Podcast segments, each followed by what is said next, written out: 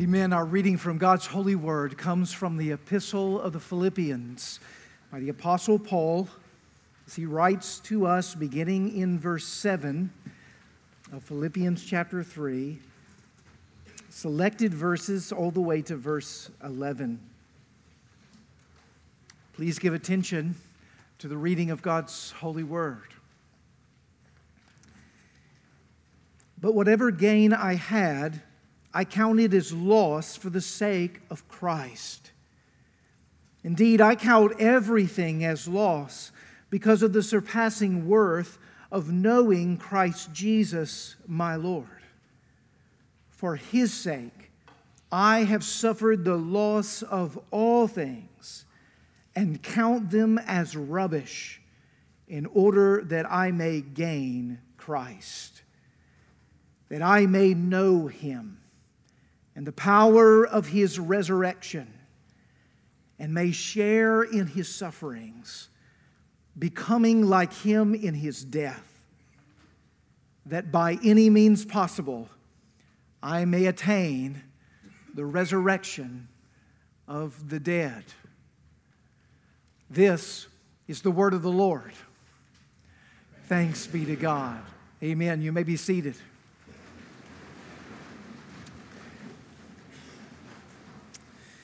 Our Father in heaven, as we gather these few moments together, worshiping you, rejoicing in the empty tomb, acknowledging your victory over sin and death in Christ, we want this day for this reality of resurrection to be in this world of resurrection that has now been inaugurated through Christ, the first fruits from the grave. We long in this moment they would not merely be a past remembrance, nor would it be merely a future hope, but that it would be a present power.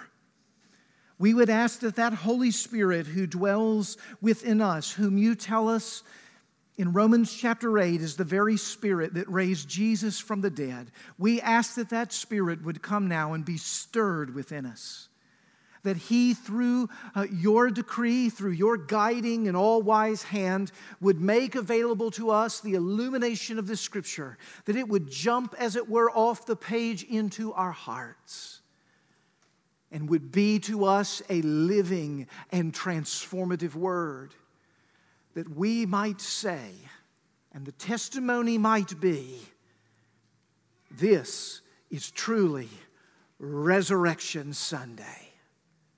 Come and bring us to life and revive your church for the sake of Christ. We ask it in his holy name. Amen.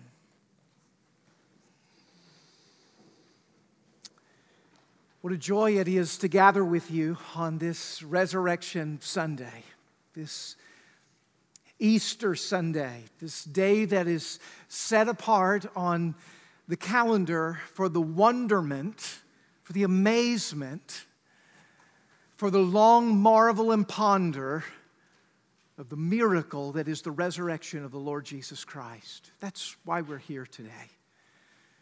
The apostle Paul says in 1 Corinthians chapter 15 that if Christ has not been raised, then all that we're doing here today is for naught. It doesn't make any difference whatsoever. We, he says, as we read just a moment ago, are most to be pitied. Because the recognition is that for all of us and for all of human history, death and the reality of death is very present. And as we all might give testimony to today, the recognition of it is inescapable unless there has been a power that has overcome the grave. Unless there is a hope that beyond the moments where your heart and my heart stop beating, when our lungs stop breathing, and we close our eyes for the last time, that we know that it won't be the last time that the Lord Jesus Christ has already broken forth in victory over the grave, and we, as his people found in him, have the hope that we too in his return, we'll come back to life and we'll forever live eternally in his presence. You know what that means if that's true? It means we're just getting started, friends. This is all just beginning. We've got a long time to be able to be together. All eternity in the presence of Christ. Oh, yes, we may slumber for many generations in the grave, but our spirits in present with Christ around the throne of grace until He returns. And when He returns, the graveyards become fields of celebration and party as we come to welcome our Savior and our Lord home as He builds a new heavens and a new earth with us.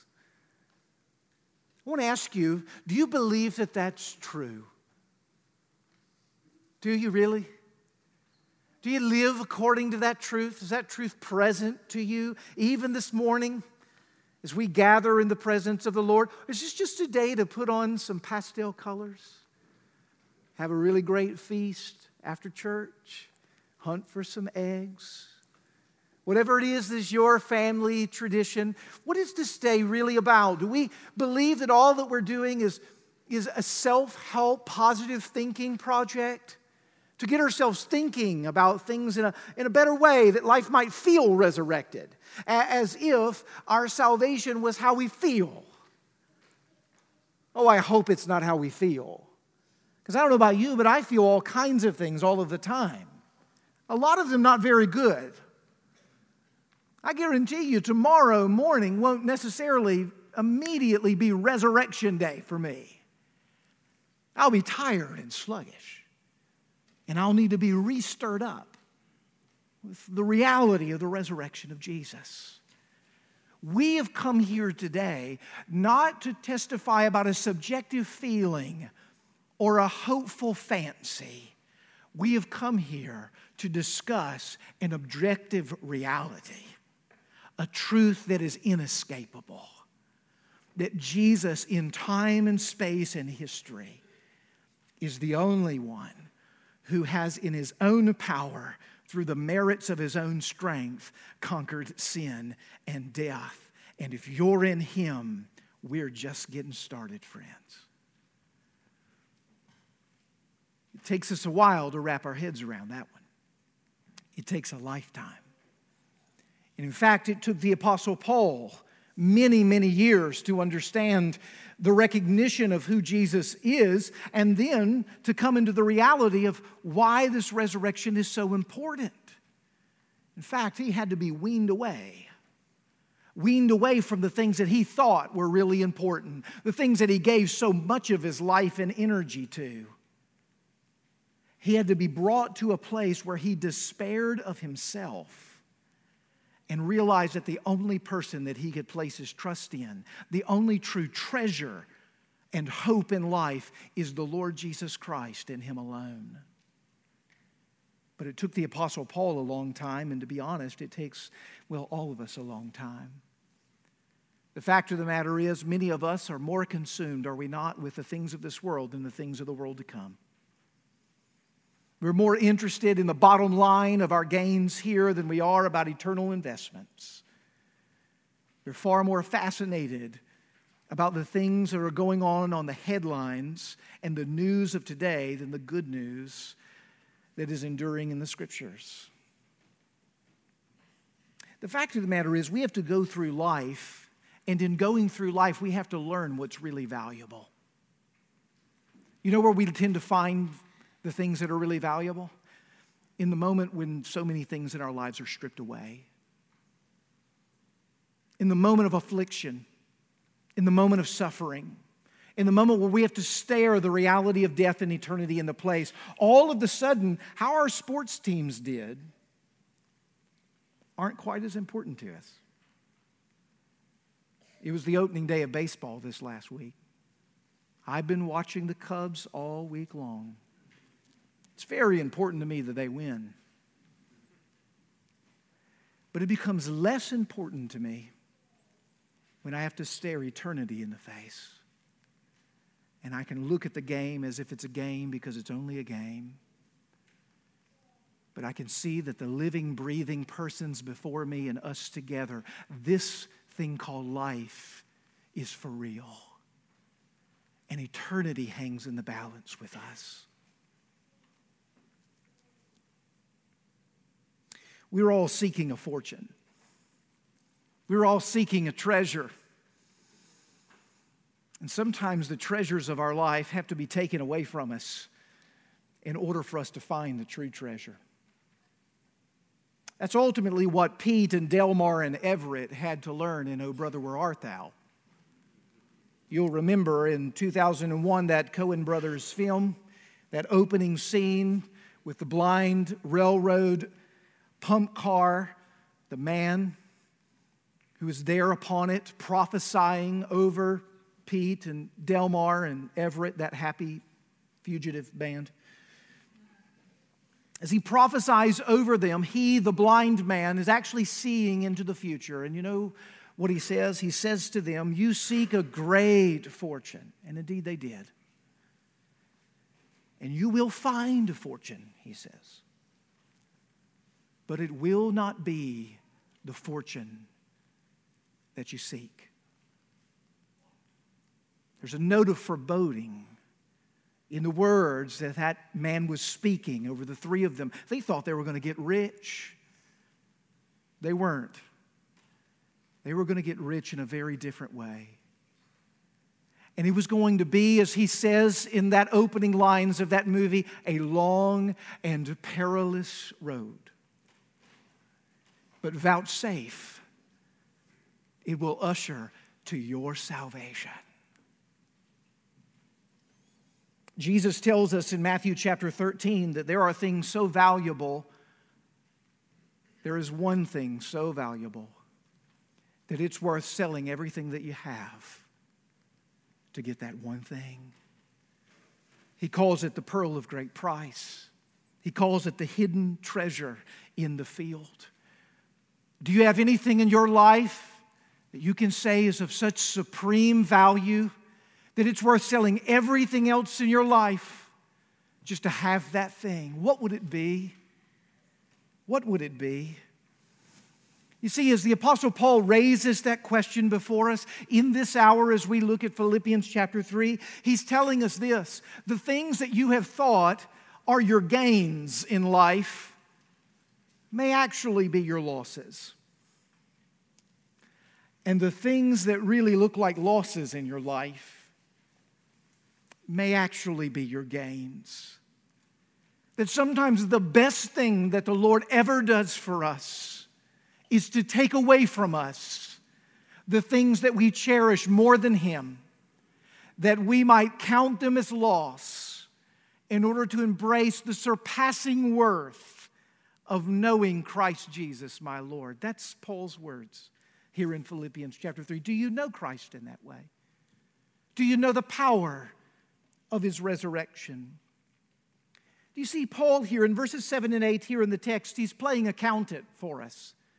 Listen to the way he says it. Whatever I gained, I count it as loss for the sake of Christ. Indeed, I count everything loss for the surpassing worth, gain of Christ Jesus. For his sake, I have suffered loss of all things and count them as rubbish in order that I might gain Christ I want you to see the Apostle Paul drawing in the middle of a sheet of paper a line, and the, the, the line is a, is a ledger between two columns a column of gains and a column of losses, a column of profits and a column of, of deficits. He says that he has for his, his life gained all kinds of things, but at the moment that he saw Christ, he realized they weren't really gains at all. But indeed, he had to count them as is deficits. He moved them to the other side of the ledger sheet. He had for so long, as he reflects upon himself earlier in this chapter, remembering his family heritage, and had thought, man, I'm, I come from good stock. I was circumcised on the eighth day, born of the chosen people of Israel. I am a child of the covenant, branded and marked, as it were, with God's love. I'm even from the tribe of Benjamin, that special tribe whose geographical holding is the very temple and the holy place in Jerusalem. I come from that tribe. Maybe you're a little bit like him as you think about your ancestry and your lineage and where it is that you've come from, and you take some level of pride in it. There can be a, a good kind of pride, if you will, a love of place and a love of family. But most of us take an identity in those things. It takes an idolatrous place in our lives. It becomes too important to us to the point that it actually becomes an obstacle to the real, true treasure and value of life. That's exactly what happened for the Apostle Paul. He became so interested in the riches of his family legacy that he lost sight couldn't see the deficits of his own heart and life. He took pride in the things that were not his to take pride in.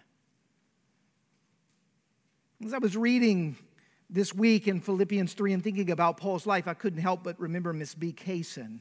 Miss B. Kaysen was a sweet southern woman, elderly in the church that I grew up in, a model to the community, a humble servant, always doing something for someone.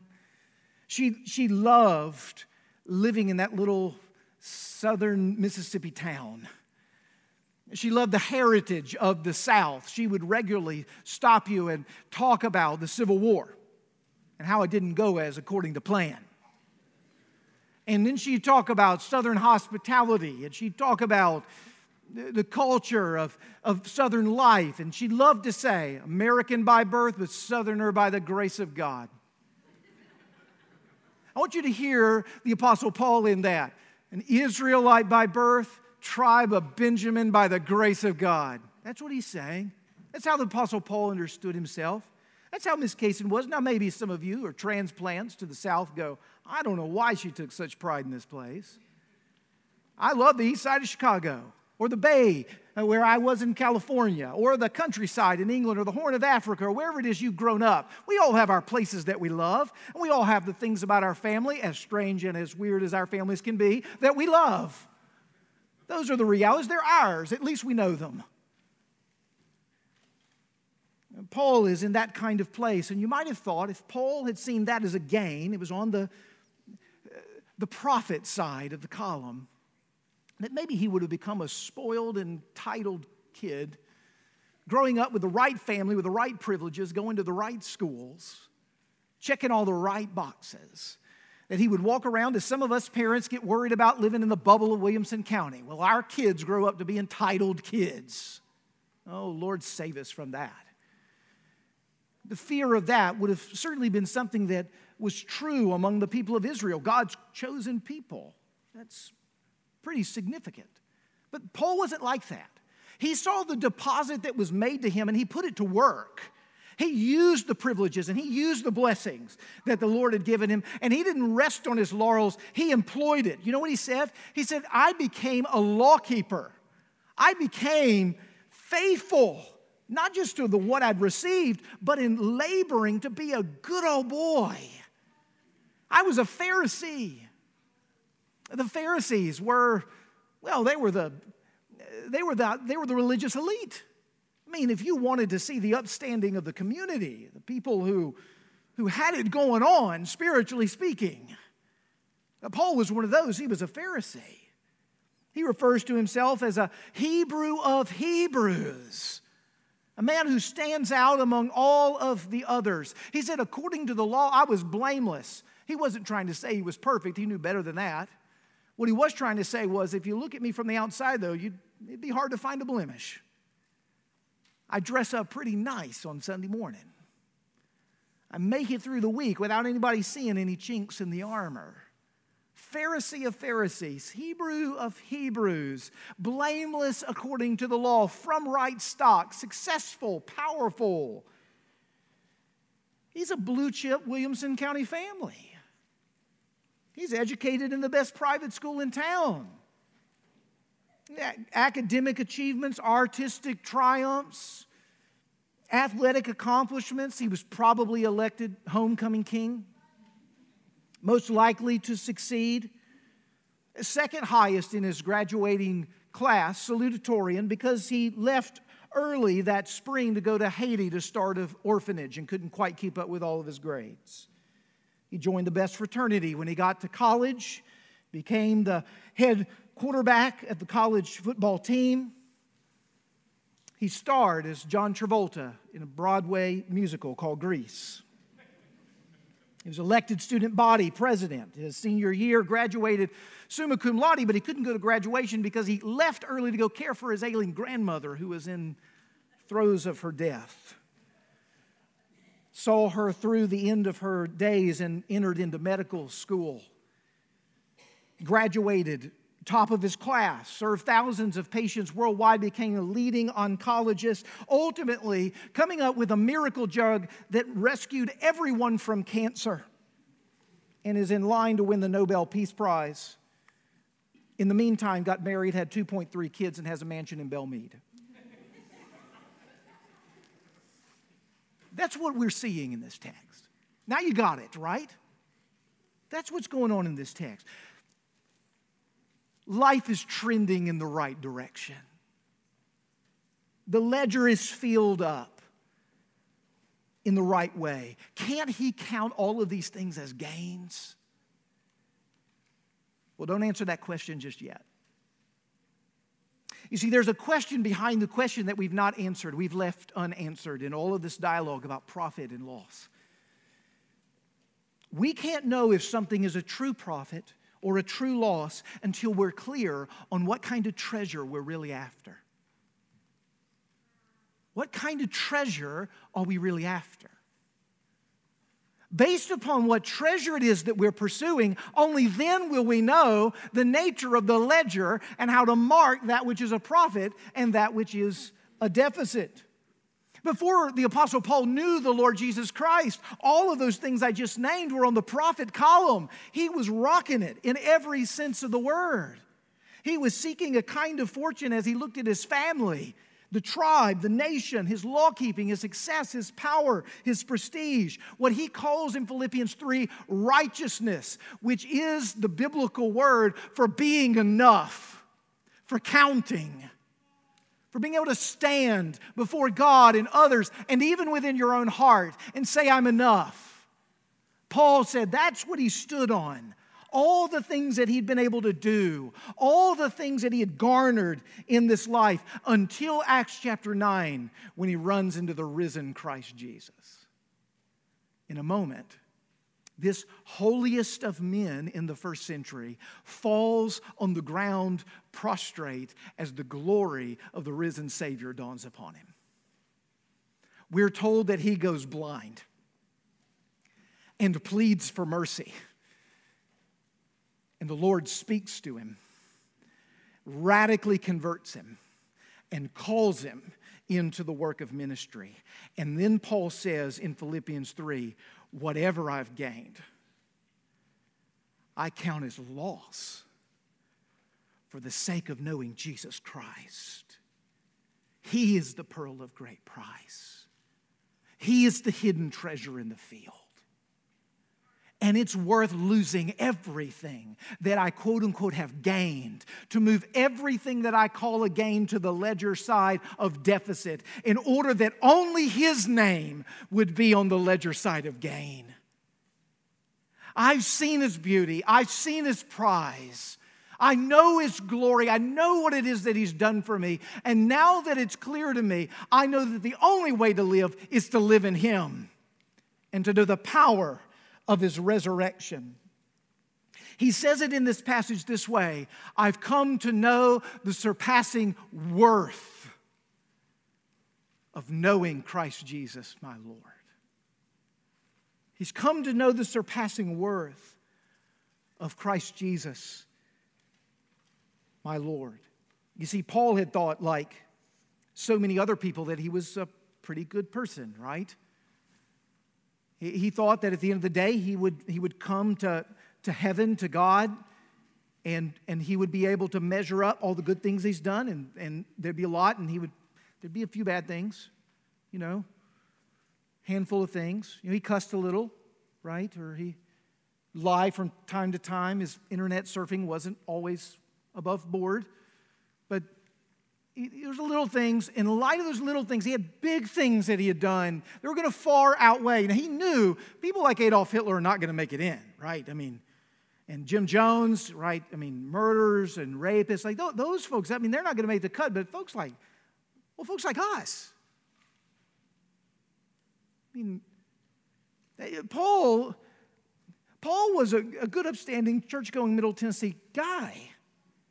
He knew the Bible better than most of us. He was probably more faithful than, than, than, most of us. Surely Paul got in. That was he Paul was in a very real sense living life as if I'm worthy on all that I've done. But here was the catch. And it, and it took a little while to register with Paul, and it does for us, and we have to constantly keep this before our mind's eye. The Lord has not put us in a position of power to determine whether we cut muster or not. That's not in our, it's not in our bailiwick. It's not our responsibility. It's not what we get to choose. At the end of the day, friends, it doesn't matter what you think about you. It doesn't matter what anybody thinks about you. But it matters a great deal what God thinks about you and what He says about you and how He knows you. And when we begin to read the pages of Scripture, what we find is that there are, if I could put it this way, admission requirements in order to get into the presence of the Lord and living in the joy and the eternity with Christ forever. Now, that may seem to you to be not very gracious to have admission requirements, but we, everything has admission requirements. My elders know that I'm applying to, to do a little bit more study. I can't seem to get out of school for whatever reason. I'm drawn back into school. I've been having to apply to get back into school, see if they'll let me study again. And as I was looking over certain degree programs, I read things like must have a Master of Divinity from an accredited theological school, must have a 3.25 grade point average during your Master of Divinity studies, must have six hours in biblical languages, three years of full time ministry of experience after completing the MDiv, reference forms, essays, etc.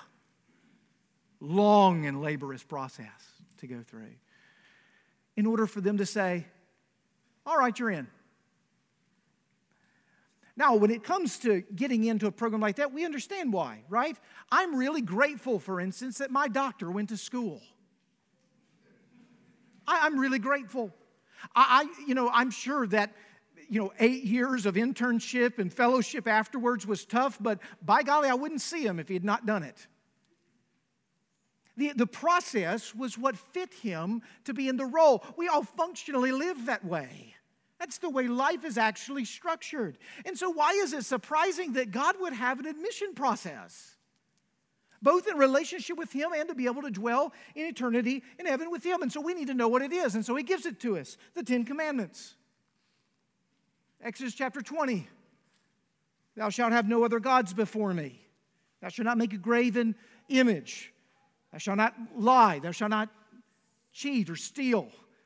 Thou shalt not commit murder. Thou shalt not commit adultery. And some of us are going, okay, do, do, do pretty good. Thou shalt not covet. Ooh, got me on that one. But of course, if I've coveted, then I've wanted something more than the glory of God, which means that I've already committed idolatry, which is stealing from God the glory that He deserves which is not loving him, which is a kind of murderous intent, which is an adulteration of faithfulness, I, I think I'm in hot water. And if you still think you're doing okay, it's okay. Just turn to the Sermon on the Mount, it gets easier. I haven't committed adultery. Have you ever looked on a woman or a man lustfully? Haven't murdered. Have You ever gotten angry? Oh, this kind of thought, word, and deed thing. Yeah. Well, it gets better. Matthew 5 48. Be perfect as your heavenly Father is perfect. Oh, be perfect. The admission requirements to be in relationship with God. for all eternity. Just be perfect. Amen. Let's go home. No. What's going on in, I hope, all of your minds, alongside my mind, is I can't meet this standard. I don't get into this degree program. I don't get in the gateway to this word. So, what do I do? And this is what the Bible has been so clear on from cover to cover, even through all of its commands and all of its instructions is that God has always known since the fall, even before in time and eternity. He's known that we're not good enough. He's not a judge up in heaven who simply keeps his arms crossed at the bench waiting for you to get your act together to get in. You can't get your act together. You can't. Tell me when you've licked your thought life and your words. He says every idle word will come to judgment. I speak a lot of words. That one worries me. Proverbs says, where there are many words, there is never without sin. I take that seriously. That's concerning to me. I recognize the fact that these standards are way beyond the ability of what it is that I can accomplish and meet. And so, what do I do? How do I move forward? The Bible makes it very plain that we are to humble ourselves before the Lord and to cry out for His mercy. To cry out for His mercy. That's the step. The step is not for you to go, oh, it's really not that bad, lessen the standards, feel good about myself, compare myself to others. The goal is to look with a steely eye of faith into the scriptures and not soften any of the hard edges of the commands of scripture, but to recognize that for all of us, the judgment in the law is condemned, guilty, and none of us can escape it. Think of it, friends. You don't even uphold your own standards that you hold others to. And I'm not just speaking about you, I'm speaking about me. How in the world am I ever going to live up to the standards that are given here in the scripture? Well, clearly, I'm going to have to humble myself before the Lord and cry out for his mercy. And here's what the Apostle Paul found out on that road to Damascus. When he was in the glory of the risen Savior, flat on his face, prostrate before him, completely undone, he began to realize there's no way I'm ever going to be fit to be in the presence of that glory unless that glory somehow makes me fit you see, Jesus and his coming to earth and his living a perfect and sinless life was to be for you what you could not be for yourself. He came as your substitute, He came to take your place. He came because he saw in need and the love that he had for you. He longed to complete the law on your behalf and never have a stray word or a ranging thought or a slip up in action, but with full righteousness come and live the fullness of life utterly acceptable in the sight of God. And then the only person who didn't deserve death decided to go to the cross for us. And on the cross, he paid the penalty for our sins. Romans 6:23 says, "For the wages of sin is death. The cost is death. The payment is death." Jesus paid it. Jesus paid it.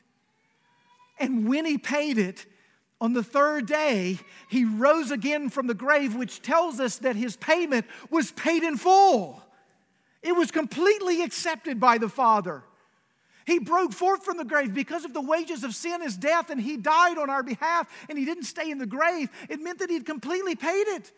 There's no more debt. And if you have trusted in Him alone for your salvation, as He is offered in the gospel, then you too have the payment of the fullness of your sins paid for because they were nailed to the cross when he hung there and bled and died for you.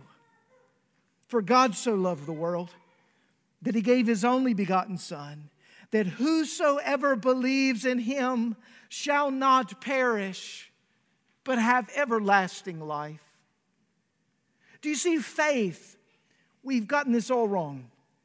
Faith is not you getting your act together. Faith is knowing that you don't have your act together and trusting in the one who's got his act together Jesus. It's resting and trusting in Jesus alone. It's coming and resting in your whole weight of need upon Jesus Christ and finding your acceptance in Him and in Him alone. Do you see why Paul could say, Listen, after I had taken so much pride in the tribe of Benjamin and being an Israelite and circumcised on the right day, and was a lawkeeper and a Pharisee, and I walked around with airs comparing myself to others, and I realized that true acceptance in the sight of God, even that emptiness inside of me that constantly screams, You're not enough no matter how much you do. I realized it would never stop until I heard from God no condemnation for those who are in Christ Jesus. He is your hope and your certain salvation. The question in this text then is Do you really know Jesus Christ and the power of his resurrection? And maybe you say to yourself, I don't know. I think I do. I'm just not sure. Maybe. How would I know? Paul goes on and he says this you know that you have come in contact with the risen Savior and have trusted in Him alone for your salvation. When you have gotten to a place where you see all of the privileges and the blessings of your life and you can receive them gratefully, but they're not your identity, and you can put them on the column of loss. Notice he doesn't even put them in a tally of zero, they're a deficit. Because so much of the time we trust in them and they become an obstacle for really knowing Christ. He, when you know when you can do that, and then you can come to the gain column and find the name of Jesus, and then hear Jesus say, Take up your cross daily and follow me. And think to yourself, I think he just called me to die. But I would willingly die for anyone who has loved me like this. I would willingly die. Do you see, when you have met Christ, all the gains of your life become losses, and all the losses in following Christ become gains. And it's why this very Apostle Paul, when he is brought into trial and put in prisons and is tortured and scourged, we find him singing in the prison in Philippi. And we find guards coming to know the Lord because the resurrection power of the Lord Jesus Christ has given him joy. His joy is not in having to be outside the bars, his joy is that he's found freedom inside the bars because he's got Jesus. He has come into such a saving, living relationship with Christ that when he gets stoned, as he did often through the book of Acts, and is thrown out of the cities, he goes back into the cities and preaches again. That he, he is learning to love the people who hate him. Isn't that the spirit of Jesus? As he hangs on the cross, Father, forgive them, for they don't know what they do. Isn't that the evidence that Christ is beginning to get into your life, that resentments are beginning to wane because you see how much you've been forgiven? And you're beginning to acknowledge in the difficult situations of your life that in the resurrection power of Christ, you're beginning to see them through the lens of Christ, so much so that you're willing to undergo any suffering or difficulty that you might be called to. In the moments where you're having that, that challenge with your spouse and you're headed down that normal track, and you think to yourself, I don't want to swallow my pride.